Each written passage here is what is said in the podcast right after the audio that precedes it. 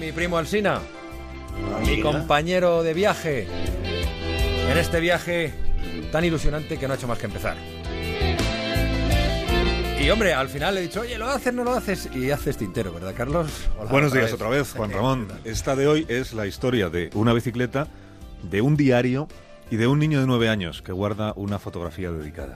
Si esto fuera una película, podría comenzar con una escena de esas en las que hay que contener el aliento aunque no sepas muy bien por qué.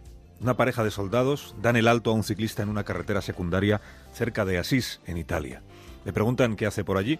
Cuando está cayendo ya la tarde, él les dice, estoy entrenando, le piden la documentación, le cachean, le avisan de que igual tiene que acompañarles y él solo les dice, como ustedes vean, pero por favor no toquen mucho mi bicicleta, que es, de carreras, ustedes saben, es, es profesional, cada pieza está calibrada para obtener la máxima velocidad con el menor esfuerzo. Tendríamos en la película ahí un primer plano de esa bicicleta prodigiosa, la mirada de los dos soldados y el rostro impasible del deportista. Y de nuevo, la bicicleta, el sillín, los tubos huecos de esa bicicleta. Si esto fuera una película, lo siguiente podría ser El Niño. El niño que guarda una fotografía dedicada a años y años y años y años. Se llama Slomo, Slomo Goldenberg, y entre otras muchas cosas que en su biografía nadie cuenta, es judío. Mucho tiempo después de la guerra, cuando vaya dejando de ser un niño, contará con orgullo que su primera bicicleta se la regaló un ganador del Tour y del Giro, ¿eh? cuando Slomo tenía nueve años, y se presentó en su casa un señor bastante serio que venía a hablar con su padre. Hablaron, elevando a veces la voz, una conversación de mayores, volvió a venir aquel señor unos días después con una bici de regalo para Slomo y una fotografía dedicada, en la que él puso para el niño Slomo con el afecto de Gino Bartali. El niño contará, además, siendo mayor, que en aquella Italia fascista de los 40, sus padres lo enviaron a vivir a un convento mientras ellos se escondían en un piso de Florencia que les había buscado este mismo señor, el amigo Gino.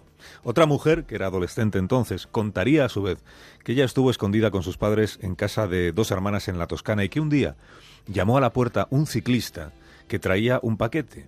Y ellos temieran que fuera un colaborador de los alemanes y por eso dijeron que no conocían a nadie con el apellido por el que él estaba preguntando. Y que solo tiempo después supieron que aquel misterioso ciclista lo que les traía eran los documentos falsificados para poder desplazarse. Y que aunque ellos no le habían puesto cara, resulta que era nada menos que un ganador del Giro y del Tour de Francia.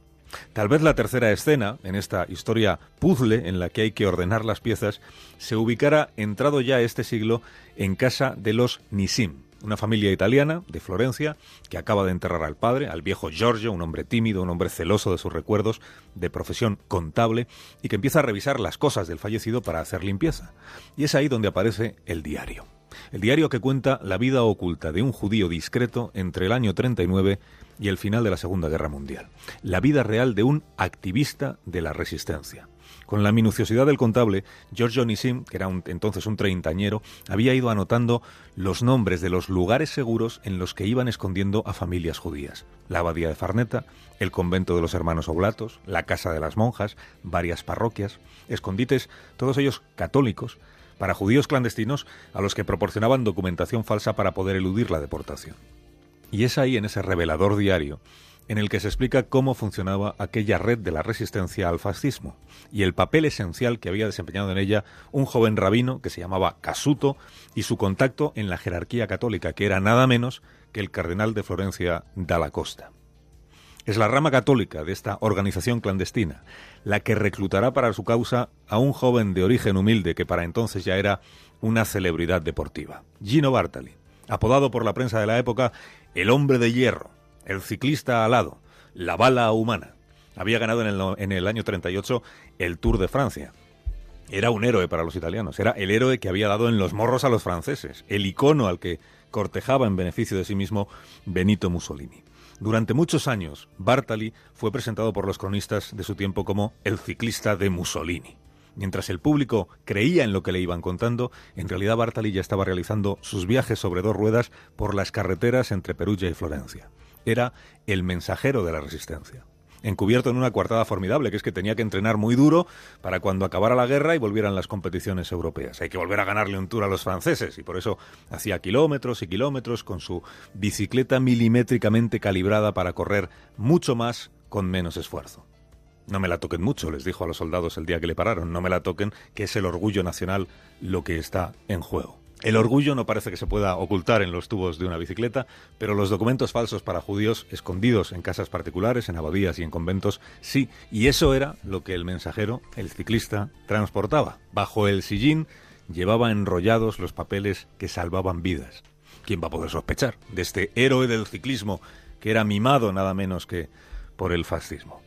Bueno, si esto fuera una película, Juan Ramón, igual debería haber comenzado con un letrero que dijera lo que aquí se narra son hechos que realmente sucedieron. Entre el 39 y el 45, cuando tantas personas se vieron obligadas a llevar una doble vida y cuando algunos se jugaron la suya sin buscar a cambio premio alguno.